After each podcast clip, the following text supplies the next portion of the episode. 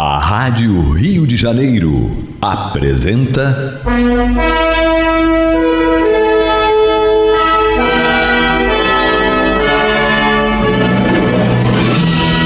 Caminho do Senhor. Um programa de estudos sobre a Bíblia Sagrada com revelações inéditas a respeito de muitos ensinamentos do Cristo de Deus, ainda não perfeitamente divulgados nem compreendidos. Um programa dedicado a todos os que amam o Senhor Jesus. Criação de Acácio Fernandes Moreira e Gastão Veríssimo Brandão.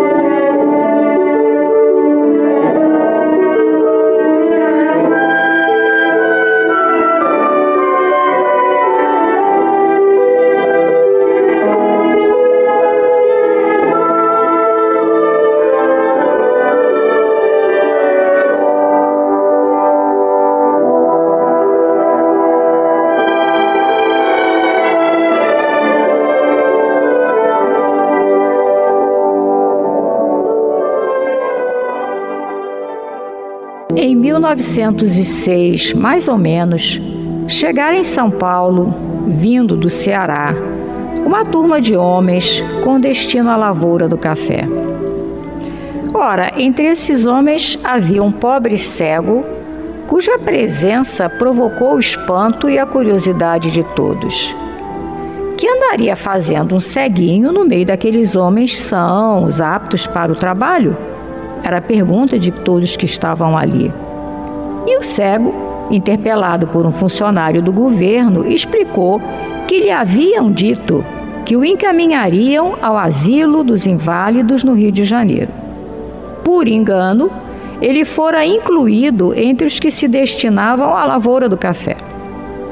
E alisando os cabelos já embranquecidos pelos sofrimentos e pelo passar dos anos, o ceguinho concluiu com serenidade: Estou tranquilo, Senhor, pois não estou só. Velam por mim o amor, a sabedoria e a justiça de Deus. Se Ele assim o determinar, serei encaminhado ao asilo dos inválidos. Por que para esse asilo? perguntou o funcionário, ao mesmo tempo curioso e admirado.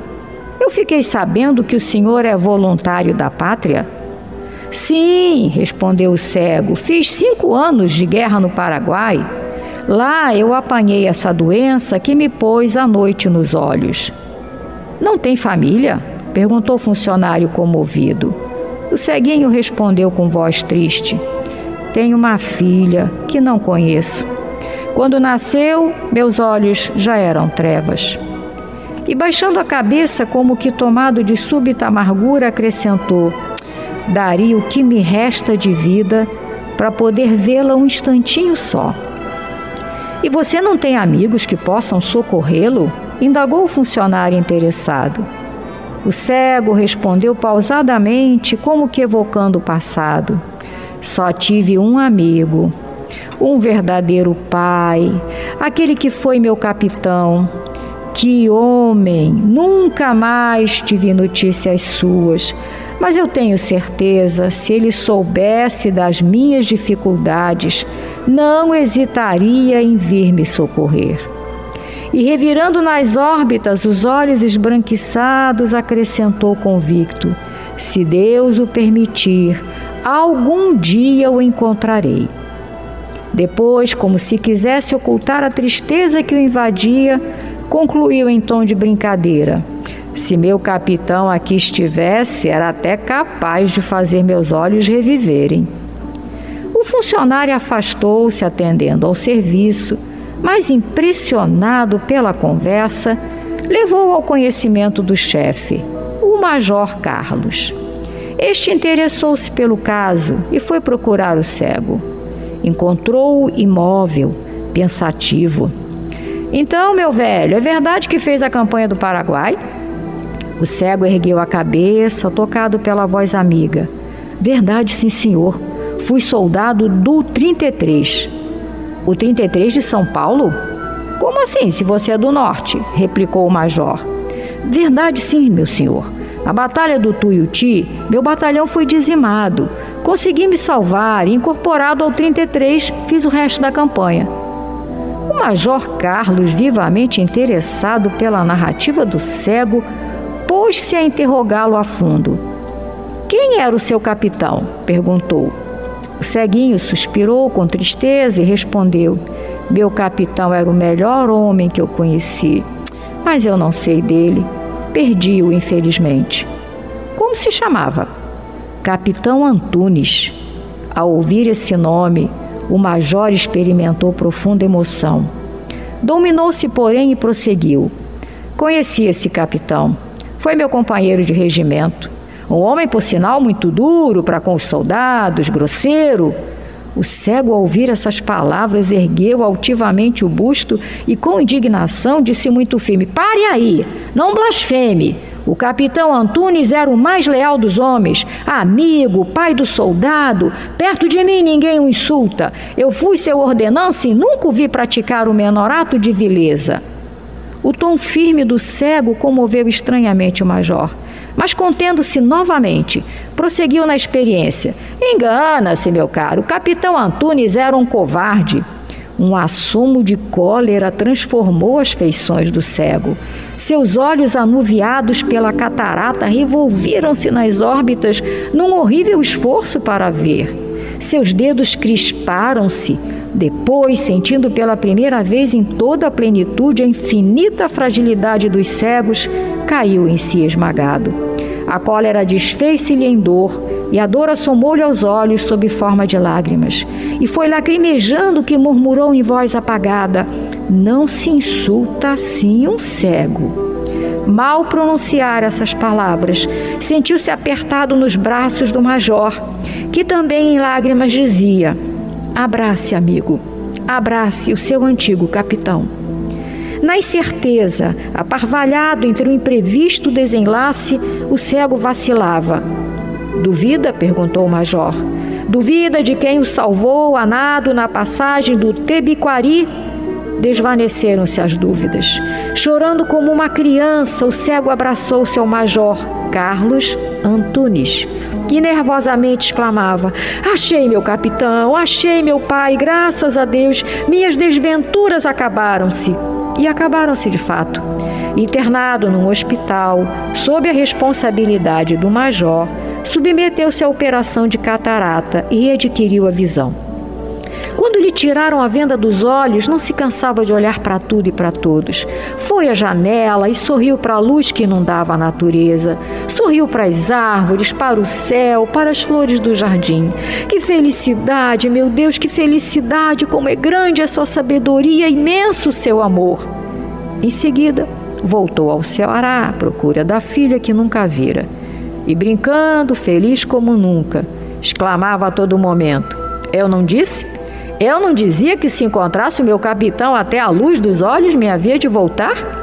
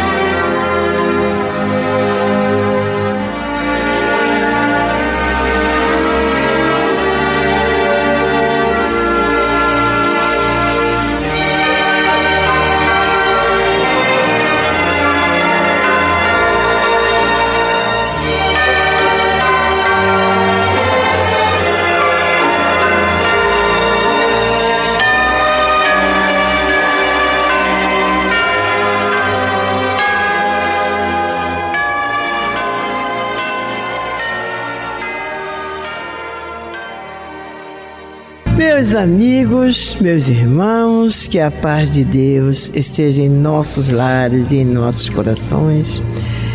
E está entrando no ar mais uma vez, pelas ondas amigas da nossa emissora da Fraternidade, a nossa Rádio Rio de Janeiro, o programa Caminho do Senhor. Com seu propósito de sempre divulgar o Evangelho de Jesus, entendido sob a sagrada luz da lei da reencarnação. E não, que isso não quer dizer que é, o nosso programa só vem aqui falar só e estritamente, é, literalmente sobre evangelho. Não. A gente tem a parte, daqui a pouco nós vamos estudar o Evangelho, mas temos também parte que para nós é Evangelho. Uma página como essa que Hermínia acabou de ler, né? Eu trouxe é do livro Conte Mais. É uma coleção de histórias educativas lá da Federação Espírita de, do Rio, Rio Grande do Sul. Do Rio Grande do Sul, né? Eu não sei nem é onde eu consegui esses livros, eu nem sei onde eu comprei. Eu sei que uhum. se eu vou comprar, eu vou guardando. E amei. Tem cada historinha bonitas. Começa, esse aqui é o 4, o volume 4, mais para dedicado mais aos adolescentes e aos jovens. E começa inclusive ele a primeira página falando sobre Kardec, uma biografia, uma biografia simples, né, pequena do Kardec que gostoso de ler. Acho que qualquer pessoa, mesmo que não seja espírita, que lê aquilo vai amar Kardec. Porque eles fizeram uma coisinha tão gostosa, tão simples, mas muito verdadeira. Né? E quando eu li essa página, eu estava lá no hospital, meus olhos encheram d'água, mas foi lindo. É linda essa parte do reencontro dele com o meu capitão. Né? Esse meu capitão era o ídolo desse homem. Por quê? Ele era alguém de outro mundo? Não. Ele era humano, simplesmente humano, né, Hermênia? Era uma pessoa humana e que sabia tratar os seus soldados com amor, como um pai, não como um algoz, como na maioria das, dos casos. E, e, a confiança dele de que ele haveria de encontrar esse capitão, que Deus haveria de ajudá-lo. Quer dizer, ele, é, ele foi embarcado para vir para o Rio de Janeiro para um asilo foi parar em São Paulo. Mas era justamente em São Paulo que estava o capitão. E Deus que não nos ampara, não nos desampara em momento algum. É, levando em conta a fé daquele homem, a sua necessidade, o encaminhou para o lugar certo. Olha como a lei de Deus funciona, como esse Pai amoroso e bom é, nos ajuda quando nós nos entregamos a Ele confiantemente. Né? Impressionante essa história, né, Hermínia? Como será, eu particularmente, de novo eu, Hermínia, como eu falei no programa de ontem, de todas as limitações uh, físicas que podem nos acontecer, claro, retirando a limitação mental, porque aí você está fora de si totalmente. Eu considero que a falta, a perda da visão, desde que você tenha reencarnado com ela a perca no meio do caminho, deve ser uma coisa desesperadora. Para mim, acho que seria.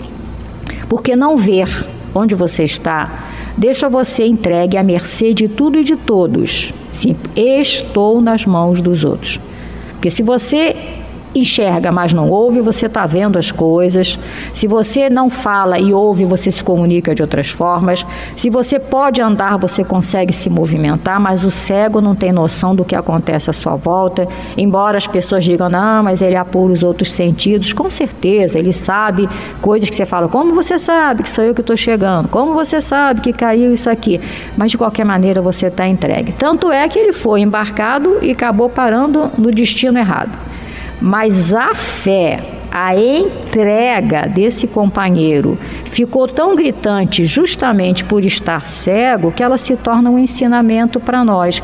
E aí a gente vê a resposta, o retorno dessa fé acontecendo no seu dia a dia. Aí você volta para a história dele lá atrás na Guerra do Paraguai.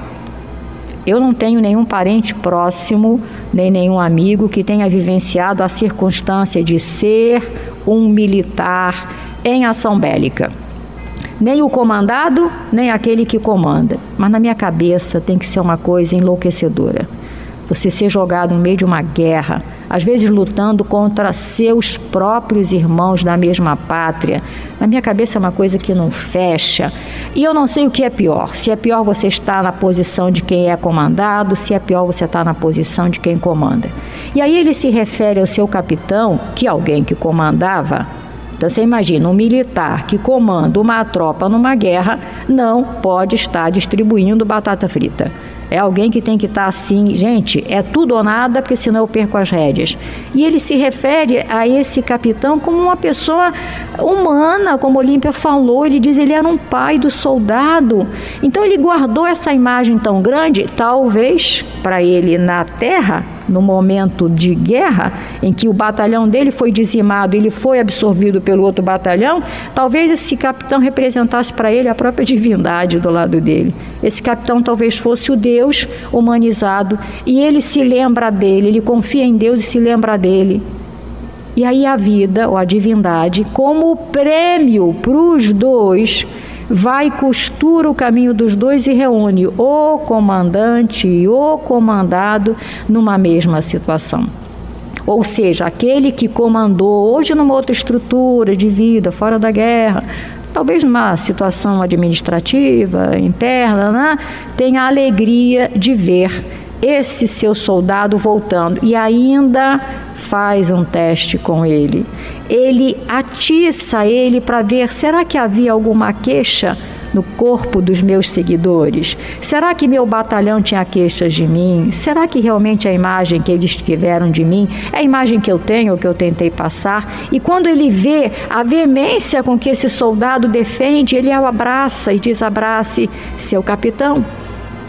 Então, no momento em que ele encontra de novo esse capitão, ele tem a confirmação de que ele encontra Deus de novo, porque tudo aquilo que ele imaginou que fosse acontecer, aconteceu. O capitão intercede, ele é operado. No final, o que ele tinha era apenas catarata, dava para sair daquela situação. Ainda encaminha ele ao Ceará para ele voltar, conhecer a filha que ele não tinha visto.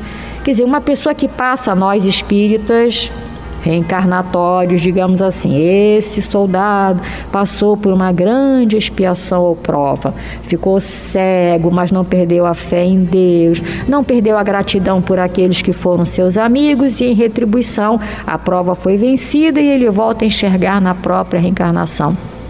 E esse capitão continua mostrando que, apesar de ter passado pela tragédia, que deve ser uma guerra, não se tornou desumano, não se tornou frio, não se tornou descrente e não esqueceu o seu compromisso, não de comandante, mas de irmão, fraterno de todos aqueles que estavam sob as suas ordens numa situação tão terrível.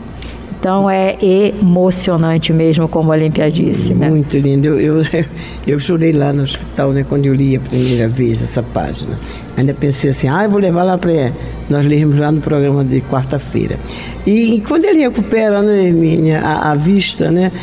A, a final aqui, quando fala assim internado no hospital sob a responsabilidade do major, submeteu-se à operação de catarata e readquiriu a visão.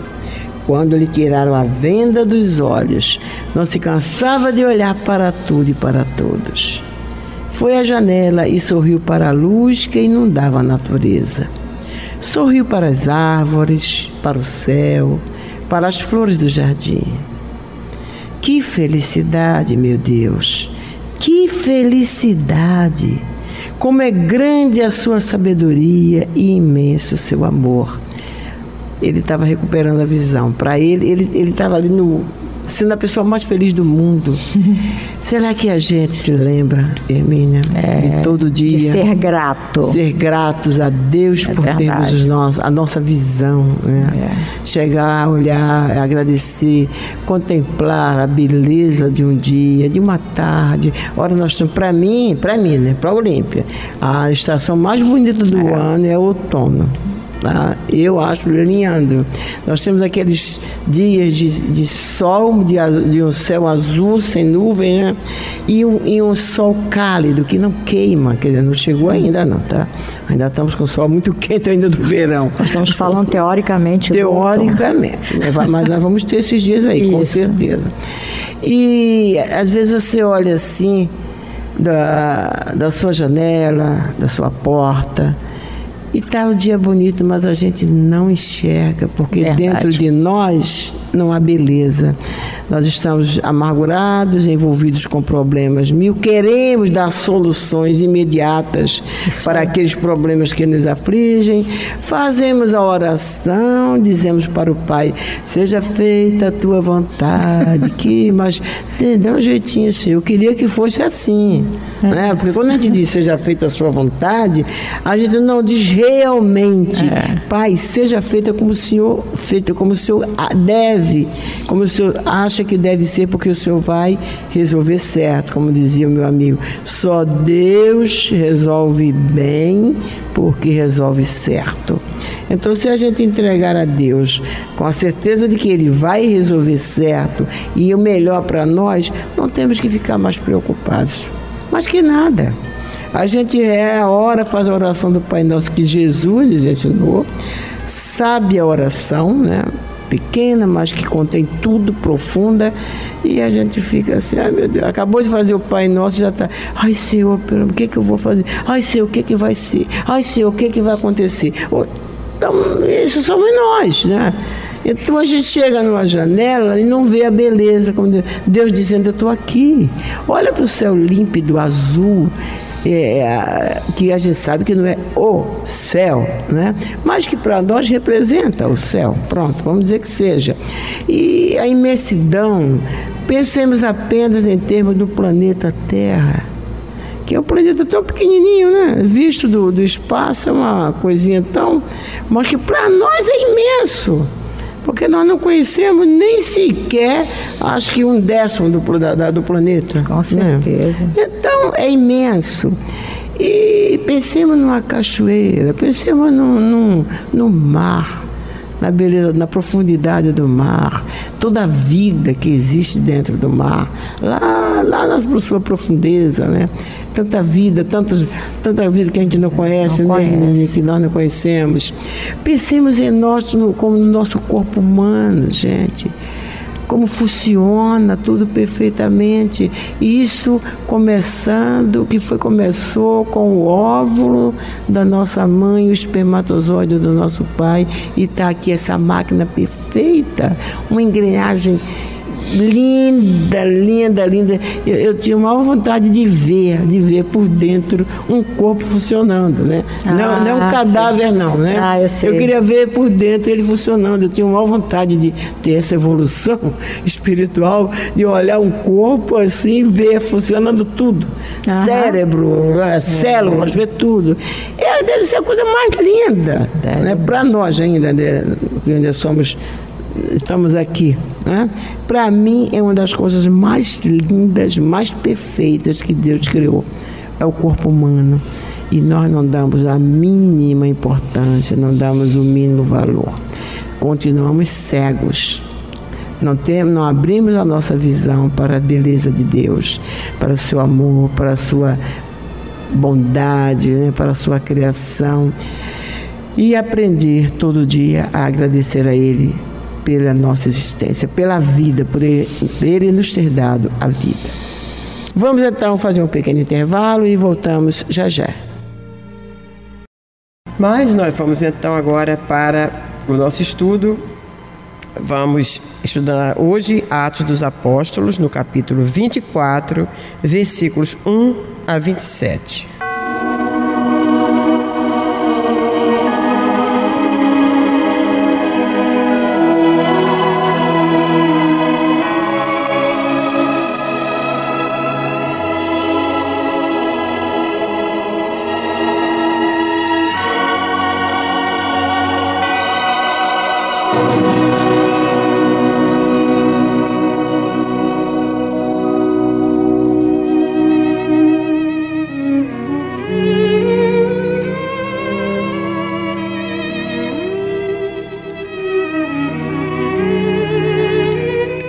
Cinco dias depois, desceu o sumo sacerdote Ananias com alguns anciãos e com certo orador chamado Tértulo, os quais apresentaram ao governador Libelo contra Paulo.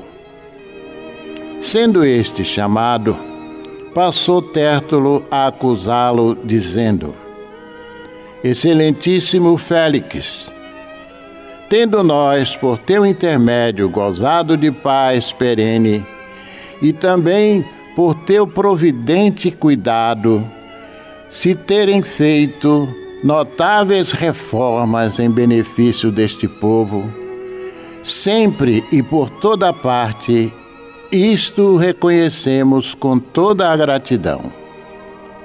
Entretanto, para não te deter por longo tempo, rogo-te que, de conformidade com a tua clemência, nos atendas por um pouco. Porque, tendo nós verificado que este homem é uma peste e promove sedições entre os judeus esparsos por todo o mundo, sendo também o principal agitador da seita dos nazarenos, o qual também tentou profanar o templo nós o prendemos com o intuito de julgá-lo segundo a nossa lei. Mas, sobrevindo o comandante Lísias, o arrebatou das nossas mãos com grande violência, ordenando que os seus acusadores viessem à tua presença. Tu mesmo, examinando-o, poderás tomar conhecimento de todas as acusações de que nós o fizemos. Os judeus também concordaram na acusação, afirmando que estas coisas eram assim.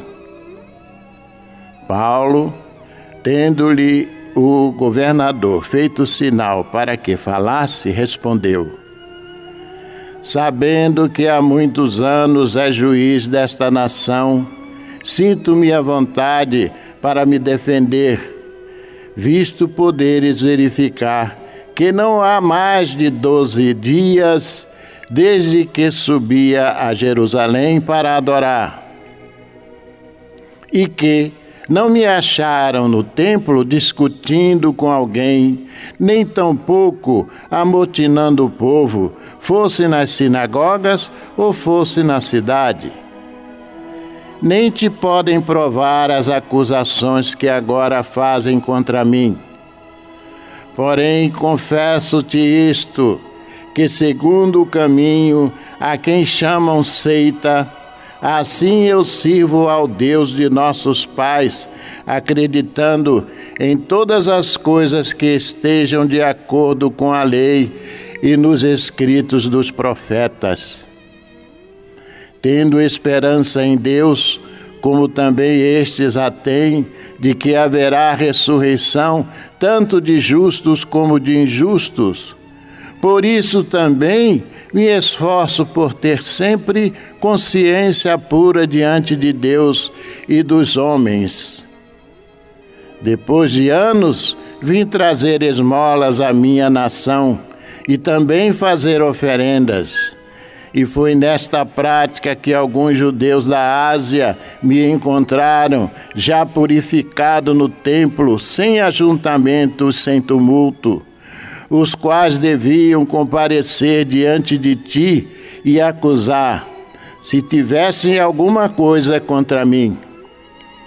Ou estes mesmos digam que iniquidade acharam em mim por ocasião do meu comparecimento perante o sinédrio. Salvo estas palavras que clamei, estando entre eles. Hoje sou julgado por vós acerca da ressurreição dos mortos. Então Félix, reconhecendo mais acuradamente as coisas com respeito ao caminho, adiou a causa, dizendo: quando descer o comandante Lísias, tomarei inteiro conhecimento do vosso caso. E mandou ao centurião que conservasse a Paulo detido, tratando-o com indulgência e não impedindo que os seus próprios o servissem. Passados alguns dias, vindo Félix conduzi-la, sua mulher, que era judia, mandou chamar Paulo e passou a ouvi-lo a respeito da fé em Cristo Jesus.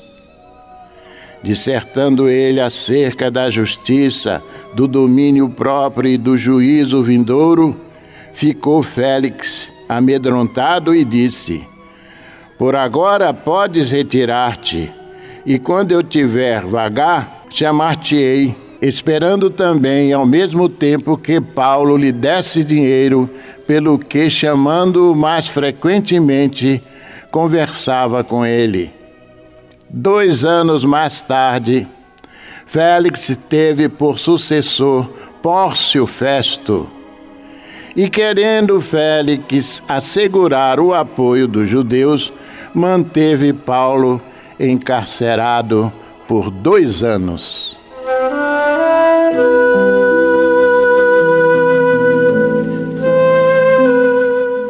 Bem, meus irmãos, terminamos o último programa diante do seguinte fato. Tendo voltado ao cárcere depois do frustrado inquérito de objetivos escusos, a que fora submetido pelos juízes do Sinédrio, Paulo de Tasso recebeu a visita do filho da sua irmã Dalila. Estefânio relatou-lhe que fora testemunha de um plano sinistro tramado nas sombras. Os judeus haviam jurado não comer nem beber enquanto não matassem a Paulo. Cláudio Lísias, tendo tomado conhecimento da cilada dos judeus, confirmada pelo apóstolo Tiago, decidiu na calada da noite transferir o prisioneiro para Cesareia, onde Paulo deveria ser interrogado pelo governador Félix. No programa de hoje, dando continuidade ao relato extraído do livro Paulo e Estevão, Emanuel nos dá conta de que, depois do primeiro interrogatório, o preposto máximo do império na província sentenciou. Atento à origem judaica do acusado, nada posso julgar sem ouvir o órgão competente de Jerusalém. E mandou que o sinédrio se fizesse representar na sede do governo com a maior urgência. Os israelitas ficaram muito satisfeitos com a ordem Cinco dias depois da remoção do apóstolo, o próprio Ananias fizera questão de chefiar o conjunto de autoridades do Sinédrio e do templo que acorreram a Cesareia. Os velhos rabinos, conhecendo o poder da lógica e do poder da palavra do ex-doutor de Tasso, fizeram-se acompanhar de Tértulo uma das mais notáveis mentalidades que cooperavam no Sinédrio. Iniciada a audiência no tribunal para decidir o feito, o orador do Sinédrio teve a prioridade da palavra. Tértulo começou fazendo tremendas acusações contra o indiciado, pintando com cores negras todas as atividades do cristianismo terminando por pedir ao governador a entrega do acusado aos seus irmãos de raça, a fim de ser por eles devidamente julgado. Concedido ao ex-rabino o ensejo de explicar-se, Paulo começou a falar com grande serenidade. Félix observou logo os elevados dotes intelectuais do acusado ouvia-lhe a argumentação com invulgar interesse. Os anciãos de Jerusalém não sabiam ocultar a própria ira. Se possível, teria estrangulado o apóstolo ali mesmo, tal a irritação que os assomava, contrastando com a tranquilidade da oratória transparente do acusado.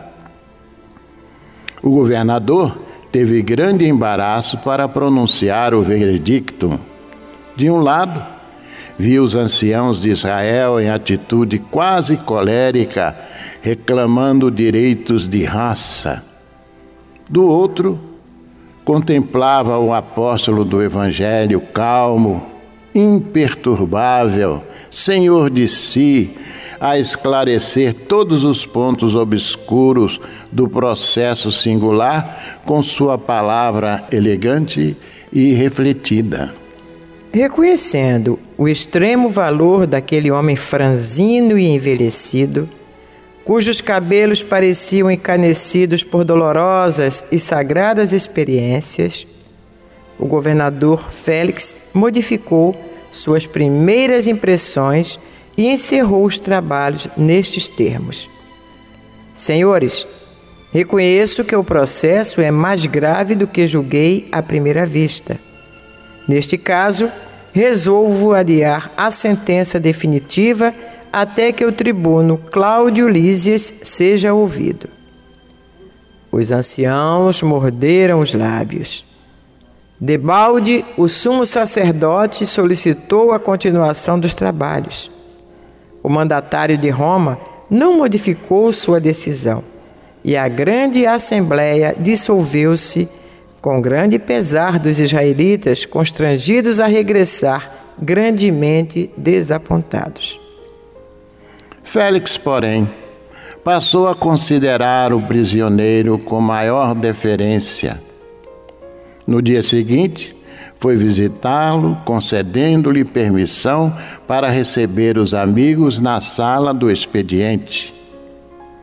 Percebendo que Paulo gozava de grande prestígio entre os seguidores da doutrina do profeta Nazareno, imaginou desde logo tirar algum proveito da situação. Cada vez que o visitava, surpreendia-lhe maior acuidade mental e a interessá-lo pela sua palestra cheia de conceitos sábios e de experiência de vida. Certo dia, o governador abordou jeitosamente a questão dos interesses pessoais insinuando-lhe a vantagem da sua libertação, de maneira a atender às aspirações da comunidade cristã. Paulo, porém, observou resoluto: Não sou de acordo com vossa opinião. Sempre considerei que a primeira virtude do cristão é estar pronto a obedecer à vontade de Deus em qualquer parte. De certo, não estou detido à revelia de sua assistência e proteção. E dessa forma, acredito que Jesus julga melhor conservar-me prisioneiro nos dias que correm. Servi-lo-ei, pois, como se estivesse em plena liberdade de corpo. Entretanto, continuou Félix, sem coragem para ferir diretamente o ponto, vossa independência não seria coisa muito difícil. Como assim? perguntou Paulo. Não tendes amigos ricos e influentes em todos os recantos provinciais? interrogou o governador de maneira ambígua. Ao que respondeu por sua vez o apóstolo: Que desejais dizer com isso? Disse o governador: Creio que se conseguisses o dinheiro suficiente para atender os interesses pessoais de quantos hajam de funcionar no processo, estarias completamente livre da ação da justiça dentro de poucos dias. Paulo compreendeu as insinuações mal veladas e nobremente revidou. Percebo agora Falais de uma justiça condicionada ao capricho criminoso dos homens. Essa justiça não me interessa. Ser-me-á preferível conhecer a morte no cárcere a servir de obstáculo à redenção espiritual do mais humilde dos funcionários de Cesareia. Que lição, hein? E continua Paulo dizendo: Dar-lhes dinheiro em troca de uma independência ilícita seria habituá-los ao apego dos bens que não lhes pertencem. Minha atividade seria então um esforço reconhecidamente perverso. Além do mais, quando temos a consciência pura, ninguém nos pode tolher a liberdade. E eu me sinto aqui tão livre como lá fora, na praça pública. O governador recebeu a observação franca e áspera, procurando disfarçar o embaraço. A lição humilhava-o duramente e, desde então, desinteressou-se da causa. Já havia, porém, comentado entre os amigos mais íntimos a privilegiada inteligência do prisioneiro de Cesareia, e daí a dias, sua jovem esposa Drusila manifestava-lhe o desejo de conhecer e ouvir o apóstolo Paulo. A seu malgrado, não podendo esquivar-se, acabou por levá-la à presença do ex-rabino. Judia de origem, Drusila não se contentou. Desejosa de sondar-lhe as ideias mais profundas, pediu-lhe um comentário geral da nova doutrina que esposara e procurava difundir perante destacadas figuras da corte provincial, o valoroso apóstolo fez brilhante discurso sobre o Evangelho, ressaltando a inovidável exemplificação do Cristo. A maioria dos ouvintes escutava-o com evidente mostras de interesse. Mas quando ele começou a falar da ressurreição e dos deveres do homem em face da responsabilidade no mundo espiritual, o governador fez-se pálido e interrompeu a pregação, dizendo: Por hoje basta. Os meus familiares poderão ouvir-vos de outra feita, se lhes aprouver. Mas quanto a mim, não creio na existência de Deus.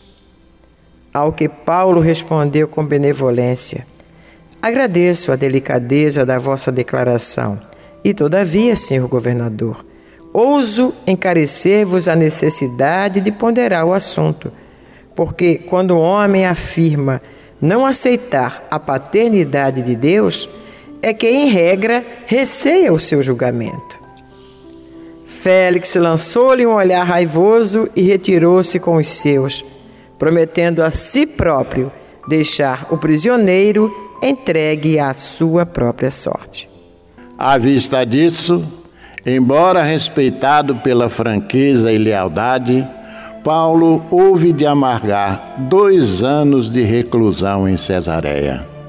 Tempo esse aproveitado em relação constante com as suas igrejas bem-amadas. Inumeráveis mensagens iam e vinham, trazendo consultas e levando pareceres e instruções. Bem, meus irmãos, por hoje é só. No próximo programa daremos continuidade a este relato a partir do capítulo 25 de Atos dos Apóstolos. Até lá!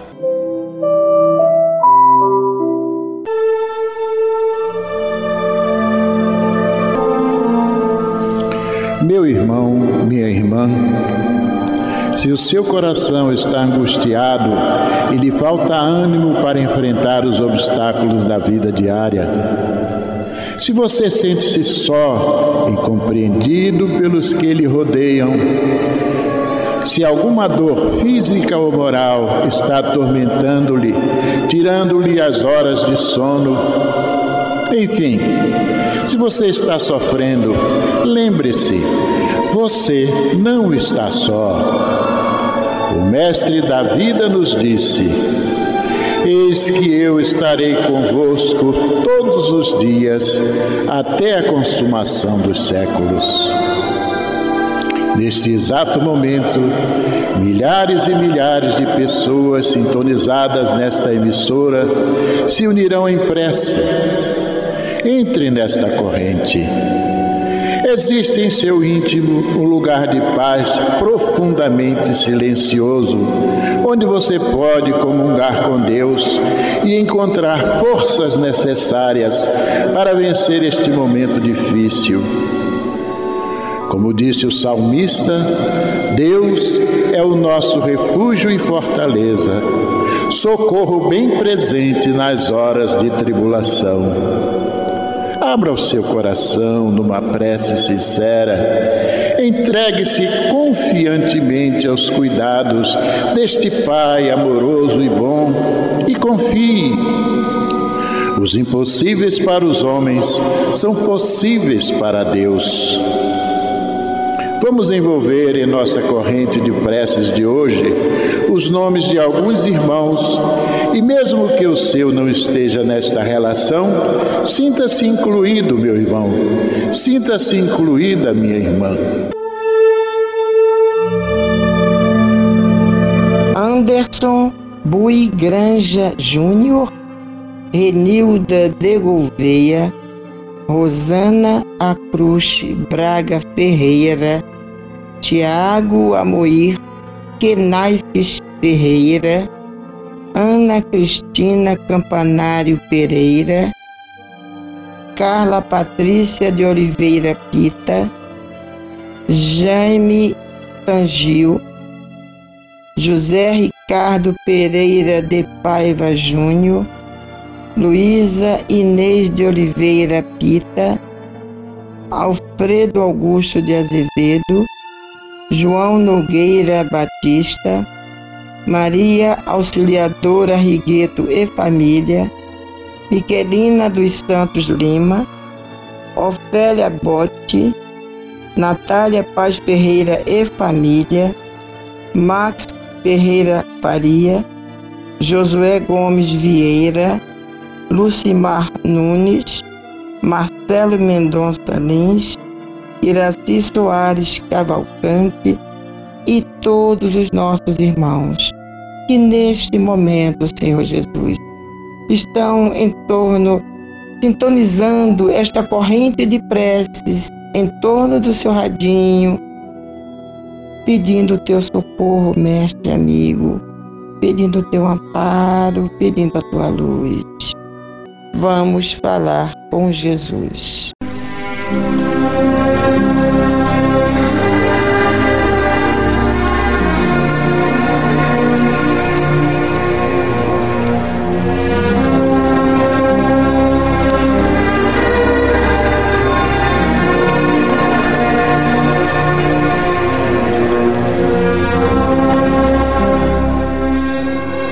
Pai nosso que estás nos céus santificado seja o teu nome. Venha a nós, Senhor, o teu reino. Seja feita a tua vontade, assim na terra como nos céus. O pão nosso de cada dia, dá-nos hoje. Perdoa, Senhor, as nossas ofensas, assim como nós perdoarmos aos nossos ofensores. Não nos deixes cair em tentações mas livra-nos do mal, porque teu é o reino, o poder e a glória para sempre. Que assim seja.